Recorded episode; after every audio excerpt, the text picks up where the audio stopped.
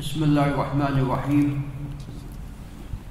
نحمده جل وعلا ونثني عليه الخير كله ونصلي ونسلم على نبينا محمد وعلى آله وأصحابه والتابعين لهم بإحسان إلى يوم الدين. اللهم لا علم إلا ما علمتنا إنك أنت العليم الحكيم. قال الإمام المنذري رحمه الله تعالى في كتابه الترغيب والترهيب، وقد قال الشيخ عبد العزيز بن باز رحمه الله عن هذا الكتاب، قال أنه كتاب قيم مفيد أو نفيس مفيد أو نحو ذلك، فهو كتاب عظيم، وإنما تأخرت القراءة بسبب أنه لا يوجد من يسجل، ولعل الشيخ أحمد يعني يكفينا هذه القضية. نعم، قال رحمه الله تعالى: وقد استوعبت جميع ما كان من هذا النوع من كتاب موطأ مالك وكتاب مسند الإمام أحمد، إلى أن قال رحمه الله: وكتاب المعجم الأوسط، إلى أن قال رحمه الله: وكتاب مسند أبي يعلى الموصلي، وكتاب مسند أبي بكر البزار، وكتاب صحيح ابن حبان، وكتاب المستدرك على الصحيحين للحاكم رضي الله عنهم جميعا، ولم أترك شيئا من هذا النوع في الأصول السبعة. المقصود بالأصول السبعة الكتب الستة ومسند الإمام أحمد، هذه هي الأصول السبعة، وجل الحديث الصحيح موجود في هذه الكتب السبعة، وتقريبا يعني الأحاديث التي فيها يعني نحو العشرين ألف حديث بالمكرر. نعم. قال: وصحيح ابن حبان ومستدرك الحاكم. صحيح ابن حبان فيه سبعة آلاف وخمسمائة حديث، والمستدرك للحاكم فيه نحو تسعة آلاف حديث.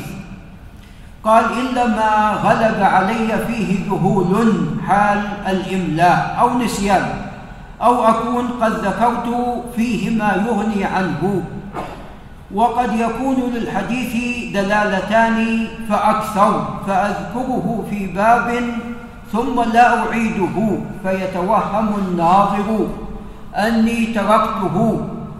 الحديث قد يدل على أكثر من معنى، ويدل على أكثر من مسألة وأكثر من قضية، فهو لا يذكره في جميع المسائل والقضايا، وإنما في قضية واحدة، فيظن الظان عندما لا يجد في هذه القضية يجد يظن أنه لم يذكر، بل هو قد ذكر. قال: فيظن فيتوهم الناظر أني تركته، وقد يرد الحديث عن جماعة من الصحابة بلفظ واحد وبألفاظ متقاربة، فأكتفي بواحد منها عن سائرها. وهذا هو الغالب، الغالب أن الحديث يرويه أكثر من صحابي، فمثلا حديث: من كذب علي متعمدا فليتبوأ مقعده من النار، روي عن أكثر من سبعين صحابيا، حتى أن أبا القاسم الطبراني ألف جزءا كاملا في هذا الحديث فقط، في هذا الحديث فقط، فرواه من الصحابة أكثر من سبعين، وعن الصحابة من التابعين يمكن أكثر من مئتين، وعن أتباع التابعين قد يكون يصل إلى المئات بل الآلاف. هذا بس في كلمات متعددة. كل هؤلاء يشهدون أن الرسول صلى الله عليه وسلم قد حدث به، وهذا لأهميته. من كذب علي متعمدا فليتبوأ مقعد من النار. والآن يا أيها الإخوة قد كثر الكذب، الكذب فيما سبق ترى انتهى، الكذب في السنة النبوية انتهى، ثم عاد هل في شبكات التواصل. أطلعني الشيخ بندر على حديث أنا لا أعرف أنه مروي، وفوق كل ذي علم عليم، لكن الذي ينظر فيه كأنه مؤلف، يؤلف الشخص، يؤلف تأليف ويضع في شبكات التواصل. فمع الأسف الشديد الآن الكذب بدأ يعود. وحدثني أيضا الشيخ عبد العزيز الشيخ بندر أن هناك من يعني هو رياضي كما يقال، وأتى بحديث قال إن الرسول عليه الصلاة والسلام ذكر الكرة وكذا وكذا كذا يا شيخ بندر، وهذه المسألة خطيرة. وين وين ذكر الكرة؟ وين ذكر الكرة؟ وين وين المسؤولين؟ وين؟ هذا هذا سيدنا وإمامنا رسول الله، هذا ما يمكن أن يتكلم إلا بوحي من الله. يأتي واحد ويلفق عليه ولا أحد يرد عليه. وين وين؟ أين نحن؟ فالمسألة ترى جد خطيرة. قال تقي الدين السبكي قال اللي يكذب على الرسول كافر. هذا طبعا جمهور جمهور أهل العلم طبعا فليتبوأ مقعد من النار. جمهور أهل العلم يقولون قد ارتكب جرما عظيما. تقي الدين السبكي يقول كافر، و يعني استدلاله أو وجهة نظره يقول إذا كان أبي يكذب إذن هو أدخل في الدين ما ليس منه، وبالتالي يعني شرع وأتى بحلال وحرام من قبل نفسه، وليس هناك أحد له الحق في ذلك إلا الله سبحانه وتعالى. حتى أن الرسول عليه الصلاة والسلام يسأل عن القضية فيتوقف حتى ينزل عليه ماذا؟ الوحي من السماء، حتى ينزل عليه الوحي من السماء. ترى يا أيها الإخوان اللي تحدثون، ترى حنا نقرأ في حديث رسول الله اللي على اليمين، ترى حنا نقرأ لا ترفعوا أصواتكم فوق صوت النبي. ترى هذه واضعينها لطلبة العلم، لا تجعل في القيل والقال. نعم.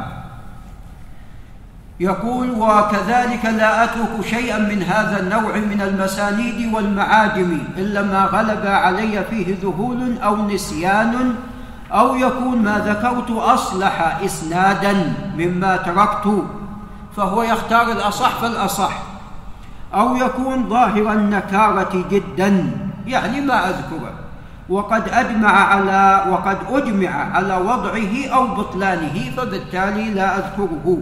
وأضفت إلى إلى ذلك جملا جملا من الأحاديث معزوة إلى أصولها كصحيح ابن خزيمة. كتاب ابن خزيمة طبعا هذا قد فقد ثلثاه ولم يبق إلا الثلث، وتقريبا لو وجد كاملا لكان فيه بين السبعة آلاف إلى الثمانية آلاف تقريبا، لأن الثلث الموجود ثلاثة آلاف ومئتين وزيادة. وكتب ابن أبي الدنيا ما سمى كتابا لأنه قلم موضوع إلا وألف فيه ابن أبي الدنيا. قلم هو من تلاميذ الإمام أحمد، ترى قلم موضوع قلم يوجد موضوع إلا وقد ألف فيه كتابا في المعمرين في الأنساب في الشيب في كذا. نعم. حتى له كتاب عن حلم معاوية رضي الله تعالى عنه. وشعب الإيمان للبيهقي، وهذا كتاب نفيس جدا، طبع في نحو ستة عشر مجلد، كتاب نفيس جدا في بابه. وكتاب الزهد الكبير له وقد طبع بمجلد. وكتاب الترغيب والترهيب لأبي القاسم لأبي القاسم الأصبهاني ومطبوع في مجلد، وغير ذلك كما ستقف عليه إن شاء الله تعالى. كيف راجح الكتب يا أيها الإخوة؟ ترى هذه فيها عشرات الآلاف من الأحاديث. حنا الآن يصعب علينا أن يستمع الإنسان لمدة خمس أو عشر دقائق وهو قد مر على ماذا؟ على هالكتب الكبيرة كلها، واستخرج فيها ما يتعلق في الترغيب والترهيب، فعمل جليل جدا. نعم. قال واستوعبت جميع ما في كتاب أبي القاسم الأصبهاني مما لم يكن في الكتب المذكورة. إن كان في الكتب التي تقدم ذكرها كالصحيحين والسنن والمسند الإمام أحمد فيكتفي بما جاء في هذه الكتب أن يعزو إلى أبي القاسم الأصبهاني. إذا لم يوجد في هذه الكتب عزا إليه، لأن درجة كتابه وزمنه متأخرة، فالأول فالأول. نعم. قال وهو قليل، يعني قلما يفوت الكتب المتقدمة من الحديث الصحيح. قال وهو قليل. وأضربت عن ذكر ما قيل فيه من الأحاديث المتحققة الوضع، بل لا يمكن بل لا يمكن أن يوجد في كتاب أبي القاسم حديث تفرد به إلا وأن يكون حديثا غير صحيح. نعم. إن تفرد به. ويعني ترى السنة محفوظة، ترى يعرف أيضا صحة الحديث من ضعفه من الكتاب الذي يرويه، من الكتاب الذي يرويه. نعم، فلا يمكن أن يوجد كتاب عند حديث عند أبي القاسم الأصبهاني لا يوجد في الكتب المتقدمة ويكون صحيح. قال: وإذا كان الحديث في الأصول السبعة لم أعزه إلى غيرها من المسانيد والمعادم إلا نادرا لفائدة طلبا للاختصار. ست مجلدات وهو يقول طلب للاختصار.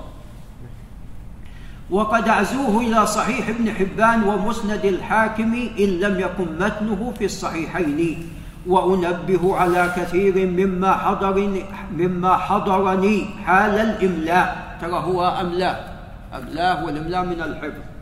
مما تساهل أبو داود رحمه الله تعالى في السكوت عن تضعيفه، يعني يقول أبين إذا سكت أبو داود والحديث ضعيف، لأن أبو داود في الأصل لا يسكت إلا عن حديث صحيح. قال: ذكرت الصحيح وما يقاربه وما فيه وهن شديد بينته وما سكت عنه فهو صالح. نعم. أو الترمذي في تحسينه. نعم، الترمذي أحيانا غالبا يحسن حديث فيها نظر، لأن عند الحسن هو الحديث الذي فيه ضعف، إذا قال حسن صحيح فتمسك به. أو ابن حبان أو الحاكم في تصحيحه لا انتقادا عليهم رضي الله عنهم. يقول أنا أستدرك عليهم، ترى هذا مو بانتقاد، يعني احتراما لهم، هؤلاء حفاظ وأئمة، بل مقياسا لمتبصر في نظائرها من هذا الكتاب. هذا كله نصحا لدين الله عز وجل. وكل حديث عزوته إلى أبي داود وسكت عنه فهو كما ذكر أبو داود ولا ينزل عن درجة الحسن، هذا الذي تقدم ذكره. وقد ترى الآن أغلب حتى أنا أسمع ناس يعني في, في الإذاعة رواه أبو داود وصححه الألباني، هذا خطأ عند أهل العلم، ناس بهيئة كبار العلماء كل يوم بالإذاعة كل جمعة، وهذا خطأ عند أهل العلم، هذا عند أهل العلم يعتبر خطأ. قل ماذا قال أبو داود سكت، ابدأ بأبي داود. ولا ينزل عن درجة الحسن، وقد يكون على شرط الصحيحين أو أحدهما. وأنا أستمد العون على ما ذكرت من القوي المتين، نسأله جل وعلا القوة سبحانه وتعالى، هو القوي، وأن يجبر كسرنا جل وعلا. وأمد أكف الضراعة إلى من يجيب من يجيب دعوة المضطرين أو ينفع به كاتبه أو قارئه أو مستمعه وجميع المسلمين، وأن يرزقني فيه من الإخلاص ما يكون كفيلا لي في الآخرة بالخلاص. والله يا أيها الإخوان، هذا أحد أهل العلم بلغني ولم يتولى منصب، ما أعرف أنه تولى منصب قط في حياته. يوم نزل به الموت ولد يلقن لا إله إلا الله، يلقن بالكاد قالها، بالكاد قالها، وهو نحسب من أهل الفضل. فنسأل الله أن يعيننا وإياكم وأن يرزقنا أن نقول هذه الكلمة ويثبتنا على هذه الكلمة جل وعلا. قال: ما يكون كفيلا لي في الآخرة بالخلاص، ومن التوفيق ما يدلني على أرشد طريق، وأرجو منه الإعانة على حزن على حزن الأمر، يعني صعوبة الأمر، أرض فيها حزونة صعبة، وسهله، هذا يبين المقصود بالحزن، وأتوكل عليه وأعتصم بحبله وهو حسبي ونعم الوكيل. ثم بعد تمامه رأيت أن أقدم فهرست ما فيه من الأبواب والكتب ليسهل الكشف على من أراد شيئا من ذلك، والله المستعان. قال: أولا الترغيب في الإخلاص والصدق والنية الصالحة. البخاري أول ما بدأ بحديث إنما الأعمال بالنيات، يعني إذا ما كان هناك إخلاص ما عاد ينفع ما ينبني بعد ذلك من العمل. الباب الثاني الترغيب من الرياء وما يقوله من خاف شيئا منه، الثالث الترغيب في اتباع الكتاب والسنة. الرابع الترهيب من ترك السنة وارتكاب البدع والأهواء. خامسا الترغيب في البداءة في الخير بالخير ليستن به. سابعا الترغيب من البداءة بالشر خوفا من أن يستن به، يقال البداءة والله أعلم والبداءة، وضابطينها هنا بالضم. قال كتاب العلم الترغيب في طلب العلم وما جاء في فضل العلماء والمتعلمين. الترغيب في الرحلة في طلب العلم. هذا في درس التوحيد أنا كنت قد خرجت من المسجد للوضوء، فقال لي أحد الإخوة، قال أنا قادم من جدة وزوجتي مع النساء عندها سؤال، وسأل السؤال دقيق. نعم، فيقول أنا جاي من جدة. نعم. قال الترغيب في الرحلة في طلب العلم الترغيب في سماع الحديث وتبليغه ونسخه. الترهيب من الكذب على رسول الله صلى الله عليه وسلم. الترغيب في مجالسة العلماء. الترغيب في إكرام العلماء. الترغيب في إكرام الترهيب أو الت... نعم الترغيب في مجالسة العلماء. الترغيب في إكرام العلماء وإجلالهم وتوقيرهم. الترهيب من إضاعتهم وعدم المبالاة بهم. الترهيب من تعلم العلم من تعلم العلم لغير لغير وجه الله عز وجل. الترهيب في نشر العلم والدلالة على الخير. الترهيب من كتم العلم. الترهيب من أن يعلم ولا يعمل به ويقول ما لا يفعل، والآن كثير يقتل قتيل يمشي في جنازته. الترهيب من الجدال في العلم والقرآن. الترهيب من المراء والجدال. الترغيب في في تركه للمحق والمبطل. كتاب الطهارة إلى آخره. لعلنا نقف عند هنا ونكمل بمشيئة الله فيما بعد. هذا وبالله تعالى التوفيق، وصلى الله وسلم على نبينا محمد.